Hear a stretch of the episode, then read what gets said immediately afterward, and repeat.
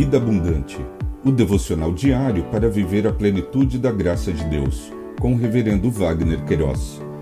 Apoio Elo Forte Móveis.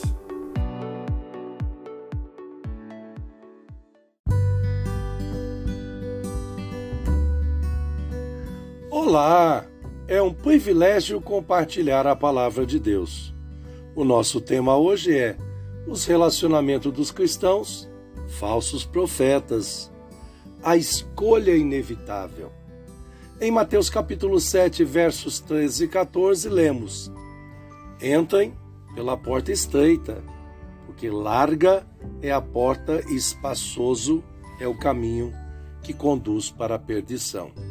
E são muitos os que entram por ela. Estreita é a porta e apertado é o caminho que conduz para a vida, e são poucos os que o encontram. Falso e profeta, conforme o dicionário online de português disse-o, falso, que aparenta ser real, mas não é, enganoso.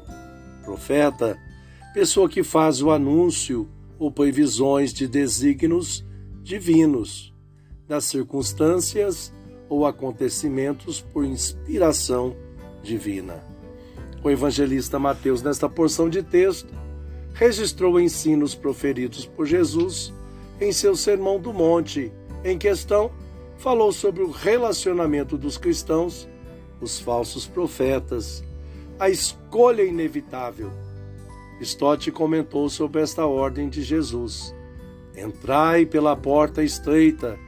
Começa isto é o contraste entre, entre duas espécies de justiça e devoção: os dois tesouros, os dois senhores e as duas ambições foram finalmente descritos. Chegou o momento da decisão. Há que escolher entre o reino de Satanás e o reino de Deus, a cultura prevalecente ou a contracultura cristã. Jesus continua com a sua apresentação de alternativas entre os dois caminhos, o largo e o estreito, os dois mestres, o falso e o verdadeiro, os dois apelos, palavras e atos, e, finalmente, os dois fundamentos, areia e rocha. Sobre isso finalizou Stott. Os homens adoram Aristóteles e seu dourado meio termo o caminho mais popular é a vida média. Desviar-se do meio é arriscar-se a ser chamado de extremista ou fanáticos. Todos se ressentem quando são postos diante da necessidade de uma escolha, mas Jesus não nos deixa escapar dela. Pensamento para o dia. Obrigado, Jesus, porque nos ensinou a caminhar segundo a tua palavra. Deus te abençoe.